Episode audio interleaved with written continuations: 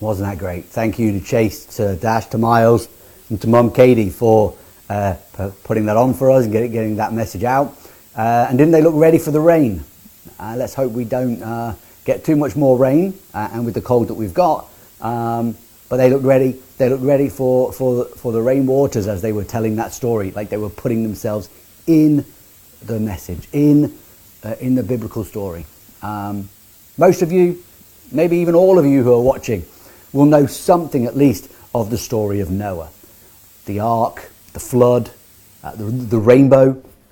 And today we're going to concentrate on the latter part of this story, as we kind of really dig into this part of our series on covenantal identity. But before we go there, we need to understand a little bit about covenant. What is a covenant? And as I mentioned in the blog post this week, which went out a day late, which was my mistake. I entered the wrong day to send it. I thought it was meant to go out Friday. I meant to send it out Friday, but it went out yesterday. So hopefully you still managed to get time to read that and to look at it. But as I mentioned in that blog, for those of you who didn't manage to, there are different elements or aspects of a covenant, things we can expect to be within the covenant and the idea of what a covenant is. And I like to remember them as the 4 S's. You have the seal, the stipulation, the sign, and the sacrifice. So what do I mean by this? Well, the seal is simply the promise of God. Okay, He is sealing, containing within the covenant the promises that He is making as His part of the deal. But there are also stipulations, and that is what God is calling from us or from the person with whom He is making that covenant, the response, their promise, their part of the deal, what's required of them as they enter into that covenant with God. There's the sign of the covenant, a way in which we are reminded that it has taken place, that we are able to draw on the fact that it is, it has been sealed and signed. It marks the promise that has been made and received. And then there's the sacrifice, a way of confirming the covenant, if you will. And throughout the Bible, as we become more accustomed to understanding this, as we journey through this series, we know that in those times, covenants were made with the shedding of blood. And so a covenant with God was no different. It was expected. That's what kind of the people would have expected. So they wouldn't have understood it as a covenant if there hadn't been shedding of blood. And so the sacrifice is built in and is part of that covenant with God. And so throughout this Lenten season, we're going to be looking at 3 different covenants in the Old Testament. Today is from Noah, and then we'll go in to look at Abraham and Moses. And then we're going to shift gears and spend the second half of this season digging in to the New Covenant, taking what we learn from looking back to the Old Testament, to the older covenants that I just mentioned, and seeing how that applies, seeing how that kind of fits with the New Testament, with the New Covenant, and what our responsibility in all of this should be. So back to today and back to Noah. The assigned scriptural passage for today is Genesis 9, 8 to 17, if you want to open your Bibles and have a look at that with us. But in order to get the whole picture, we're just going to go back to the start of chapter 8, not the start of chapter 8, middle of chapter 8, end of chapter 8, verse 20. To start with, that's where we're going to go. And it says this: Then Noah built an ark to the Lord and took of every clean animal and every clean bird, and he offered offerings on the altar. Now, straight out of the gate, okay, there we have a sacrifice, okay? As we continue to read, we are told that the Lord smelt that sacrifice, the soothing aroma that came from it, and He said, I will never again curse the ground for man's sake. Although the imagination of a man's heart is evil from his youth, nor will I destroy every living thing as I have done. You see, God makes a promise to never again flood the earth, and he goes on to say, as long as the earth remains, there will be seed time and harvest, there will be cold and there will be heat, there will be winter and there will be summer, there will be day and there will be night. And after making these promises, God says to Noah and his sons to go and be fruitful and multiply. The key to the whole thing, it comes there in verse 8 of chapter 9. It says, then God spoke to Noah and to his sons, and he said, and as for me, behold, I establish my covenant with you and with all of your descendants. See, the Noahic covenant then is not a covenant that is only for Noah and for his sons or for a select group of people, a tribe or a nation. It is for everyone, which is why sometimes it's called the universal covenant. The sign of the covenant is the rainbow, and God says, this is the sign of the covenant which I made between me and you and every living creature that is with you for perpetual generations. I set my rainbow in the cloud, and it shall be a sign of the covenant between me and the earth. And I shall remember my covenant with it, that it is between you and me and every living creature of all flesh. The waters shall never again become a flood to destroy all flesh. See, Noah was obedient to God. Followed through with what God had called him to do in building the ark, in gathering the animals, in taking his sons and their wives into the ark and staying there. As we heard, almost a year prior to it resting, and the dove finding the dry land, and Noah and his family being able to leave the ark. God had said to Noah, and you find this in Genesis 6, verse 18, I will establish my covenant with you. So he asked Noah to build the ark, and he said, and I will establish a covenant with you. So he didn't establish it, but he told him he would. So what does this tell us? It tells us that God keeps his promises. Okay? What he says he would do for Noah, he has done for Noah. He did it.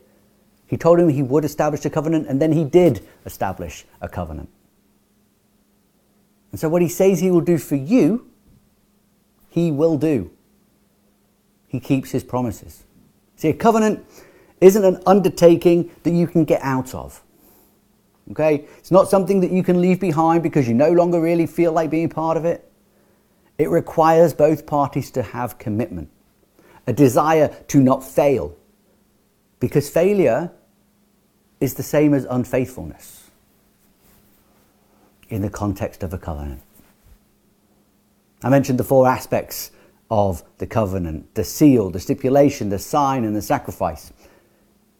And here we have in this universal covenant, we've seen that seal, God's promise to never again flood the earth. We've seen the sacrifice, that of Noah building an ark, from the ark, leaving the ark, building an altar, and offering that sacrifice to God, which pleased him. And we've seen the sign in that of the rainbow, a sign which stands to this day and reminds us of God's promise. But what of the stipulation? Well, this is a universal covenant. It's a covenant for all people, all flesh of the earth, and as such, it's a covenant which God makes with mankind without stipulation. It is the only covenant without a stipulation. A covenant with God is reassuring. Okay? God is never unfaithful. His word is always true. And so a covenant with God has the full weight of his character behind it. And we see that in this covenant, in the Noahic covenant, because he has never again flooded the earth. We see the sign, the rainbow, which reminds us of that covenant every time we see it, of his promises. You see, for God to break a covenant is impossible. Because for that to happen, God would cease to be God. When I say it's impossible, it's nothing is impossible for God, because God could, if he chose to be, cease to be, right?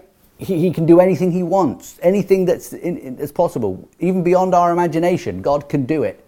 But we know he keeps his promises, and so he will never cease to be God. And so because of that promise, we know it's impossible for him to break a covenant.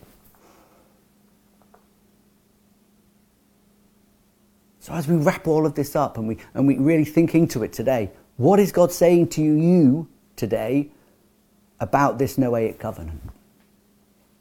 For me, well, it reinforces his love for his creation, even though the imagination of our hearts is evil. And when we sin, when we fall away from God, and we are worthy of his judgment, when we deserve to be covered in his wrath, in the same way that the earth was covered in the waters of the flood. But God's promise to never cover the earth again in that flood, as long as the earth remains, he will not destroy it. And that includes you, and it includes me. The longing for relationship that he has for us is always going to remain. Not only can we look at the rainbow after the storm to remember this, but we can look at the changing seasons. We can look at the seed time and the harvest. We can look at the day and the night, things which God says will remain as long as the earth remains. God's committed to this covenant. And we get the benefit from its seal regardless of what we do. There is no stipulation. Okay? Everybody who walks the earth, every animal that lives on the earth, benefits from this covenant. But let us be clear. All people may benefit and receive God's love and his mercy in this way. But that is not the same as being in relationship with him. See, all we see here is God's extension of love. And it's possible to love someone without really being in relationship with them, as we are called to love all people. We are called to love our neighbour. But that doesn't mean we are in relationship with them all. It doesn't mean that we agree with them all. And it doesn't mean that they're right in the way that they choose to live their lives. But we are still called to show love. And God shows that love to the whole of creation. And it's extended in this covenant that has no stipulation. And in the weeks to come, in the remaining covenants which we're going to look at, which God has made with mankind through an individual, yes, but he's made it to a group of people, or to a tribe, or to a nation. And it's not quite the same, because it isn't universal. They have stipulations. And we're going to start next week with the Abrahamic covenant and what that means and how that's relevant for us today. But now, for now, as we've looked at Noah, as we've looked at the universal covenant, at the love and the mercy that comes upon us without a stipulation, I want you to hold that. But as we go through the Lenten devotions this week, I want you to be thinking and praying into what that means for you, what that means for others. And as we continue through this journey, that you start to realize that other covenants that we talk about are not there for free. That there is a requirement from us as disciples and saying yes to Jesus and entering into covenant, drawing on our covenantal identity, we need to be responding to what God is doing. to saying to us. We can't live in just receiving. We have to be returning. Okay, and we'll look more at that in covenant and what that means going forward.